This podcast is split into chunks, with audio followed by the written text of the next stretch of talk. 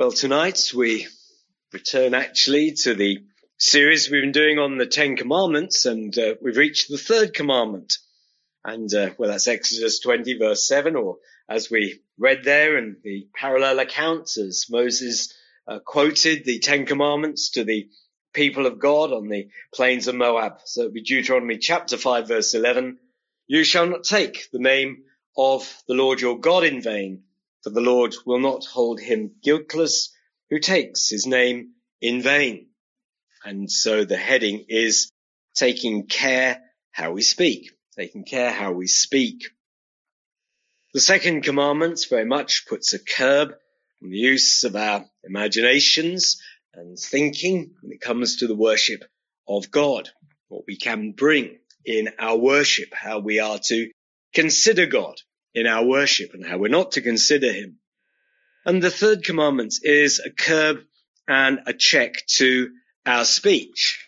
In a way, it's a check to all our speech, to be careful in how we speak, but especially when we're speaking about or speaking to God. And really, everything stems in that way from the first commandment. And here, when we're told that we are to have no other gods before him, Deuteronomy 5 and verse 7. And because there are no other gods, there is no other beside him, then how we think about him, worship him, what we allow ourselves to do by way of considering him, but then also how we speak about him is going to be distinctive because he's distinctive and there's a weight, a gravity to what we're doing because of who he is, that there is no other God. Therefore, we hallow his name, and we hallow it, among other ways, in our speech. We set him apart, and therefore, when we speak of him, we set him apart in our speech. We hold him in high regard as a first priority. And thus, whatever we say about him has to have about it a sincerity, an authenticity, and a reality which is demanded by the fact that he is God and that there is no other God. We're to have no other gods before him. Just to look at some of the words that there are in this commandment, the idea of taking, take the name of the Lord your God in vain, or rather do not. Then the idea of taking means lifting up and lifting up in a kind of public way, drawing attention to him, making, as it were, audible, visible, uh, drawing people's attention to him that they might watch on. Well, that we have to be careful when we do that, when we are drawing attention to his name, lifting it up. And then the idea of what that name is. Well, that's the revelation of who God is, self-existent God, creator, judge, all powerful, all glorious, all gracious. And as we therefore take up the name of this particular being, God in other words, then we have to ensure that we're not doing it in vain. The idea of vain there means to make something empty, to empty it, to make it, well, waste it, to have it almost regarded as, as of no worth, rubbish, suck all of the meeting, meaning out of it, to leave it sort of desolate, and lacking what it should have had by right. And so it's possible then to take the name of God, and that name therefore implies who he is, to make it visible, audible, to draw attention to it, but do it in such a way that actually disrespects, empties God's name of the power and the glory that it deserves. And so that's where we find ourselves here taking care how we speak, especially when we speak of God. My first heading, casual blasphemy. Of course, blasphemy is what this amounts to here, that when you treat the things of God, treat God in a way that is disrespectful to him, then that is blasphemous. And there is a lot of casual blasphemy in our culture. I guess other cultures too. Just as the talk has been, hasn't it, about casual racism, well, there's a lot of casual blasphemy out there and about there. A casual mistreatment of the name of God. It's painful to hear.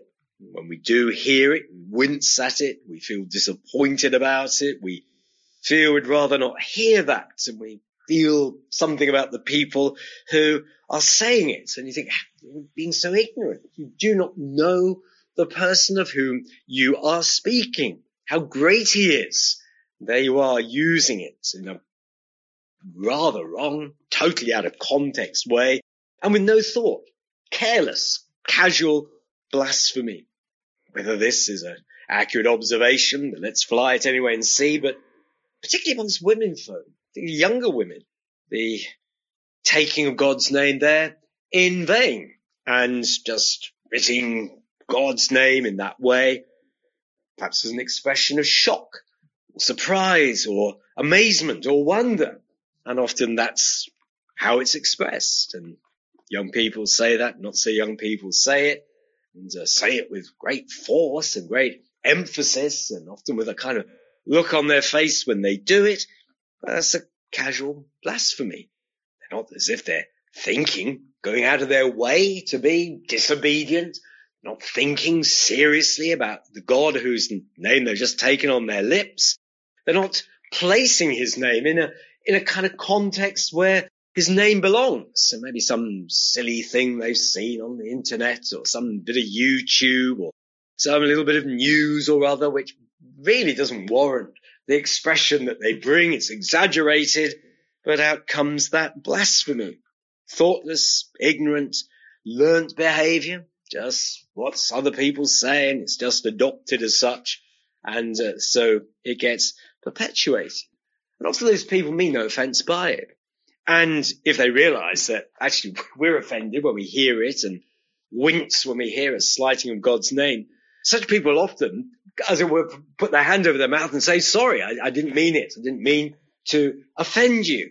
Uh, and I won't say it again. And, and then they self-censor when they're in our presence and, and they don't use it again. We appreciate that and, and often smile and grateful that they, they have thought about it, more careful about how they are speaking as they may just say that and it means nothing in a way, they mean no offense, and suddenly realize they've caused offense by their casual blasphemy, and then often want to kind of walk it back and to say sorry and really didn't mean to offend, and, and they didn't either.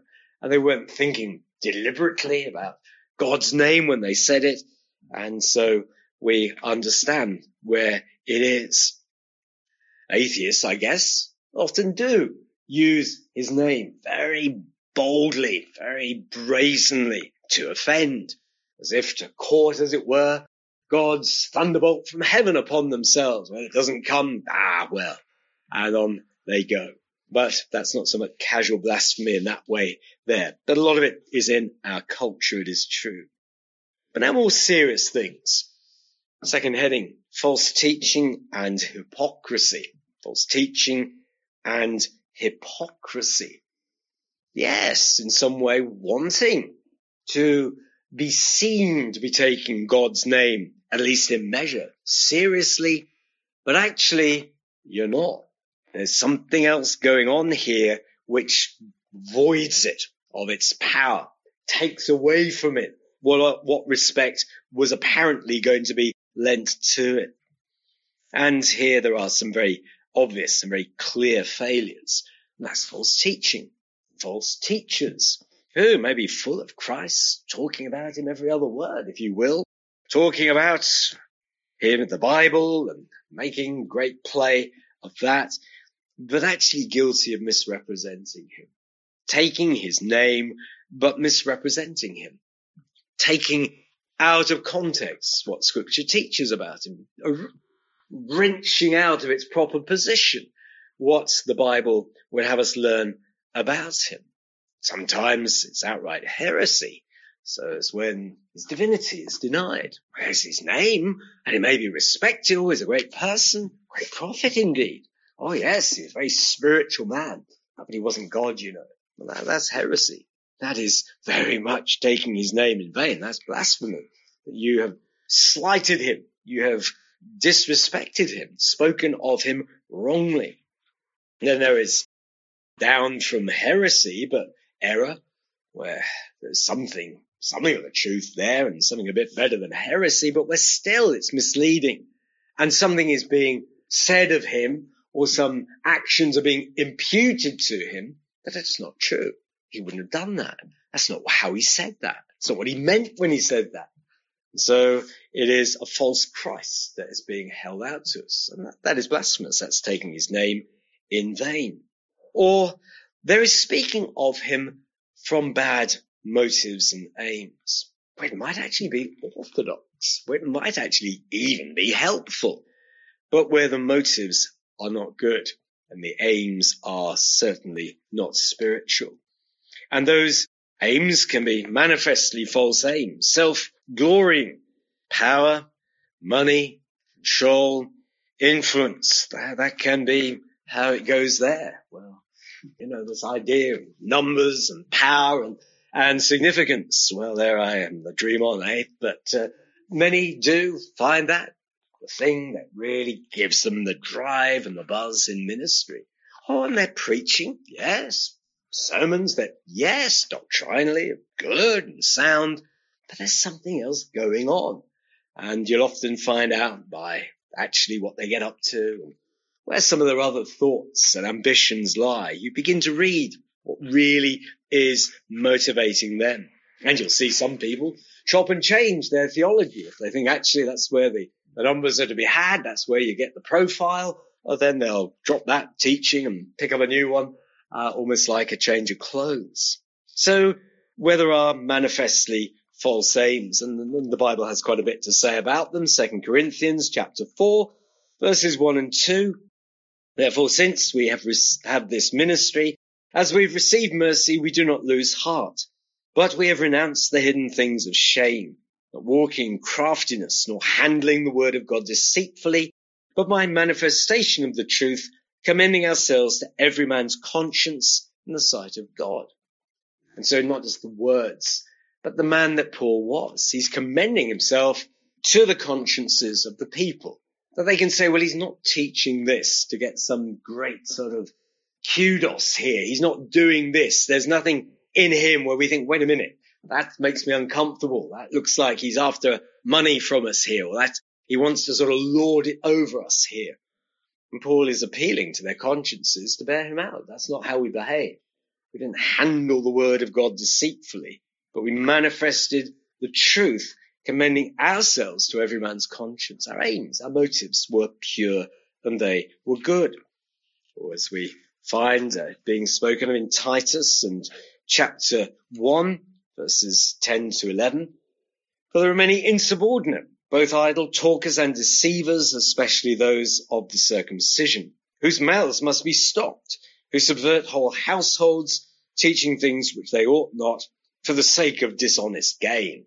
There he is. He, he nails them there with it. They're dishonest gain. After money and they're teaching things which ought not to be taught and their mouths must be stopped. You know, Titus is told.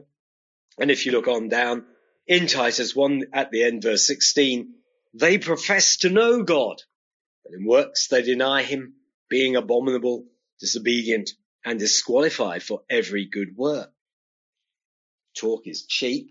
People can talk about God and what they know about him, what he said to them.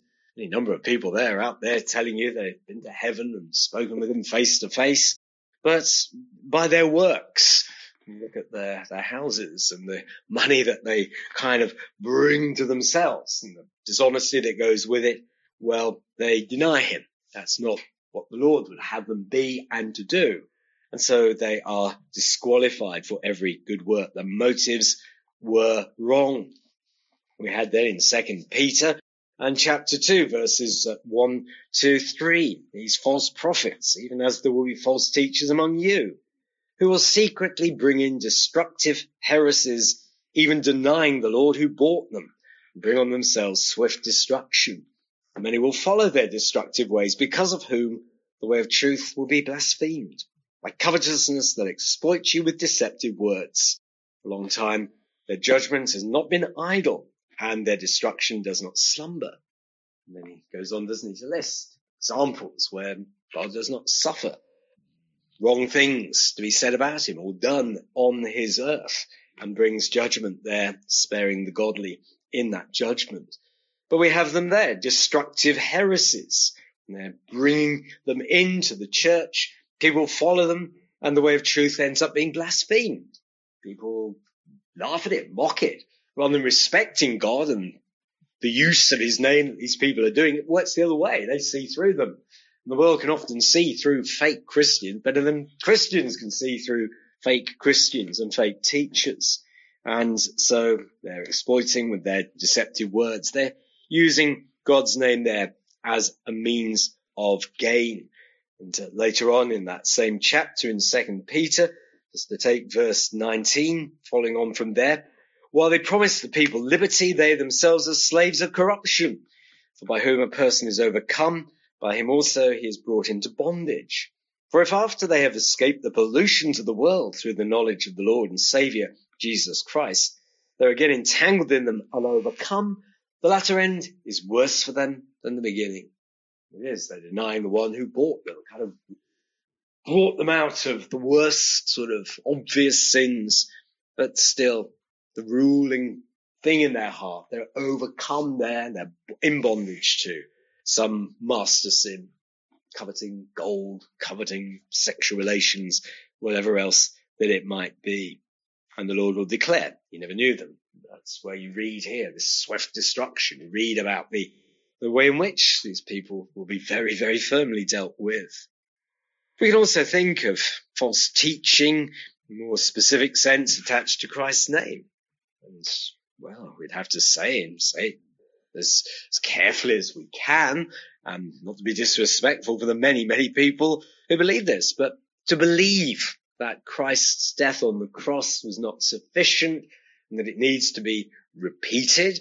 You need a priest, duly qualified, who will say the right words, the right place at the right time, and bring back the very body, the very blood of Christ, because we need it, because we need him to sacrifice himself once more.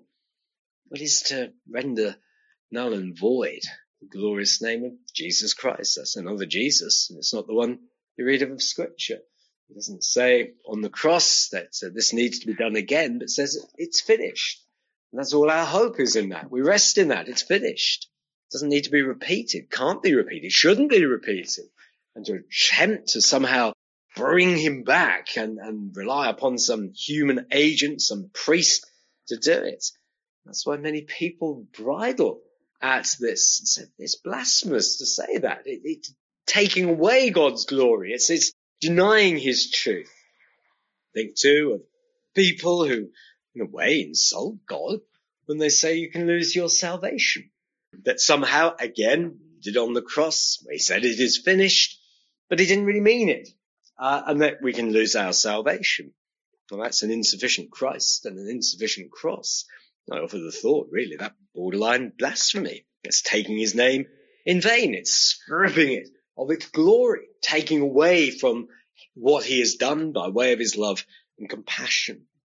And then just a few more instances speaking as if from God. Well, that's, that's a big thing to do. Talking as though you're speaking the very word of God. We humbly offer the thought that that ended with the closing the canon of scripture. And, well, there's been all kinds of ridiculous things, quite wrong things that have been prophesied and spoken as if by revelation. One of the most uh, bizarre ones that uh, I'd ever heard was that uh, this was Benny Hinn who was guilty of this one, but uh, teaching that uh, as there are three persons of the Trinity, with actually three persons of each person of the Trinity. So there are actually nine persons of the Trinity. I'll get your head around that one there. Pure heresy. And uh, all the events that people prophesy. Oh, they can put some energy into it there, perspire, and thus saith the Lord, and revival is coming. We were talking about revival earlier and praying very much it does, but we can't put a date to it or a time to it, but these people do and tell you it's going to start in such and such a location. And we've seen so many of those, 30, 40 years worth of seeing them, hearing them. And I'm afraid we still report, don't we? It hasn't happened and false experiences that get attributed to the Holy Spirit. Hmm, lots of people do this, weird happenings, weird and strange doctrines. We're thinking of those a little bit this morning and they come none weirder. Some of the things that are attributed to the work and agency of the Holy Spirit. Well, think on that. Holy Spirit. Well, that's God. That's God's name. And to attribute to him the madness that takes place often in his name. Well, again, one has to say that's taking his name in vain. That's, that's holding up his name and then kind of destroying it, uh, as of pelting it with rubbish by the things that we are saying that he's doing. And the world looks on. The world isn't impressed and thinks we're fools for doing it, the wider church, and thinks therefore that's God. Well, we can dismiss him and they blaspheme him. So we see these things and that's just a brief kind of tour through uh, some of the worst of these things, but they're not held guiltless. And we read that in Second Peter, swift destruction follows, destructive ways that they have. They're actually in the process of destroying themselves. And uh, that that is where we read of God not holding them guiltless. And sometimes it is that their, their folly becomes more manifest. They, they go from bad to worse. They, they embrace even more foolish things. They become more irrational. And you see them sort of disintegrating in some way or other, or other difficulties and hardships that come upon them in that way. But moving on, final heading, the sad fact what is the sad fact? Well, the sad fact is that this commandment, actually like all commandments, who can keep it? Who truly can say, ah, yes, that's a commandment that I keep. I don't do casual blasphemy. I'm not a heretic. I don't go around saying all these weird things of the Holy Spirit. Well, well and good. But I'm afraid not good enough. At least not good enough to really fulfill the letter and the spirit of this commandment, coupling it with the first commandment and honoring, revering God, having no idols, nothing else there. I think we saw when we looked at the first commandment, actually we've got a fair few idols there in our hearts that have to be always um, being removed, cut down to size before really we get nearer and nearer to that commandment. But here is the fact, and I fear it is true to say it may sound depressing wording it like this, but I've got more cheerful things to say in a moment. But we break it every time we use God's name. We, every time I preach, I'm sure I'm guilty of this. Every time trying to witness to people, guilty of it. Every time that I pray, guilty of it. Every time we sing our hymns, guilty of it. Every time we speak of Him, because we do not, cannot, because of our sin, bring to what we say about him, what we sing to him, when we speak to him, that which 100%, whatever it looks like, and we can't get near it, but only the Lord Jesus ever did, having the glory of God in view, or loving him when you sing to him, when you pray to him, when I preach about him, uh, with a whole heart, absolute, totally undivided, who is sufficient for these things. When we pray, preach, sing, but without sufficient conviction or sufficient sincerity, without bringing absolute faith, love, or preaching with the necessary energy and fervency and preparation, authority and power. Well, there we are breaking his law time and time and time again. And we confess it. And we have to accept it. We have to own it. But then, rather than sinking in the mire and going down the way of Romans chapter 7, looking, well, we wish to do good. We wish every time when we pray not to be distracted. Every time we're distracted, think of it. Well, God is so glorious. I should be just so consumed with him. I should be praying with such passion and meaning that I could never be distracted. And yet you and I find ourselves distracted time and time again. Oh, what sorrow. And we could say, who, who will deliver us from this body of death? And the thing is then we kind of come out of that sort of negative going down, going down, going down that we then think, well, I'll never speak his name again because who is sufficient for these things? Well, that's when we then take hold of that burden and we roll it upon our Lord Jesus Christ. We sigh about ourselves and resolve all the more to lean upon him who was the law keeper That everything he did did have the glory of God in view, was with absolute love and devotion, was with sufficient conviction, sincerity, faith, love, power, authority, all the things that we can't bring sufficient of, but he did. And we sigh a sigh of relief and we then lean on him again. It is finished, he said.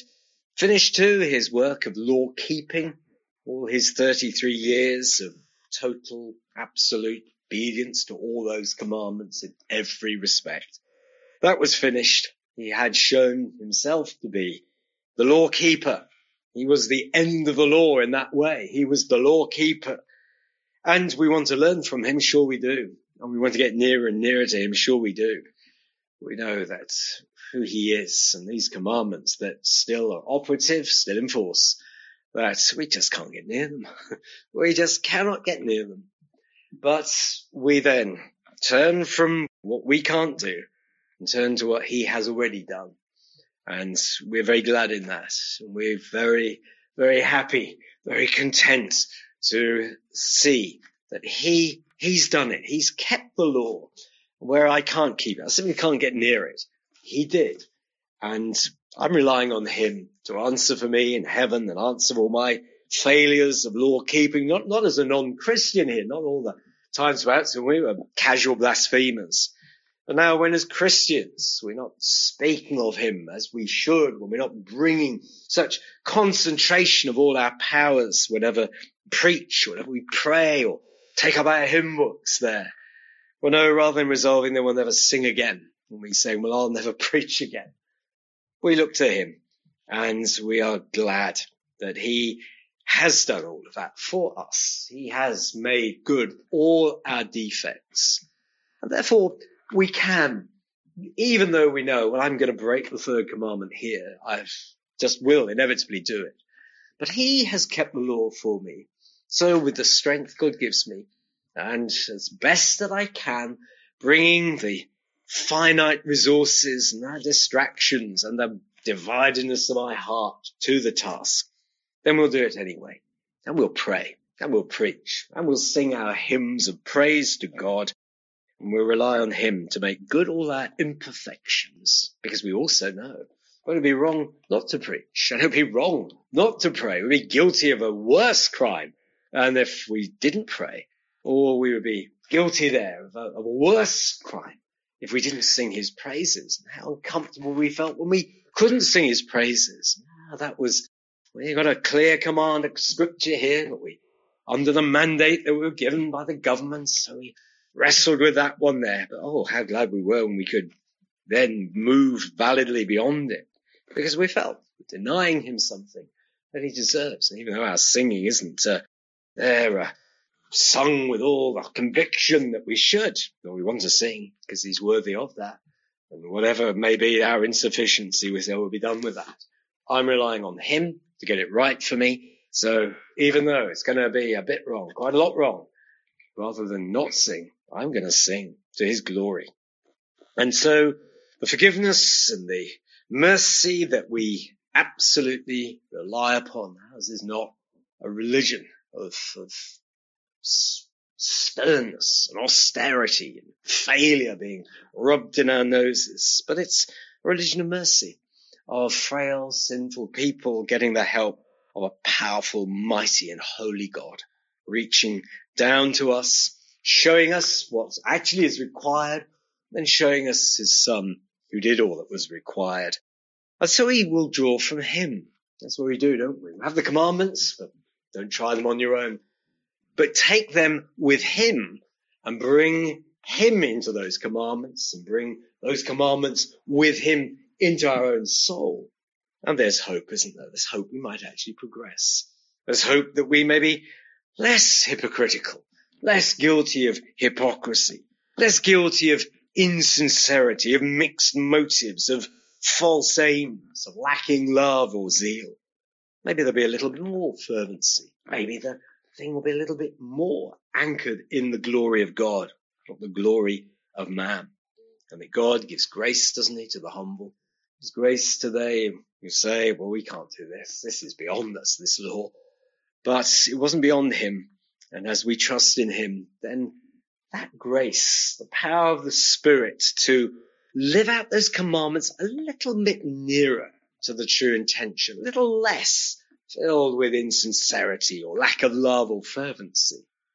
We might yet see a little bit more progress, a little bit more getting nearer, and a little bit nearer, and a little bit nearer again to what really, ideally, perfectly we should bring whenever we speak of the name of this great God to whom we are so, so grateful that in his mercy he saved us that we don't have to reach perfection every time, but that we can fail and know that our failure is accounted for by him and that strengthened by his love, we can repeat our failures, but do it with cheerfulness and gladness, knowing that much, much better to fail in doing what is a duty given to us rather than to attempt not to do it at all.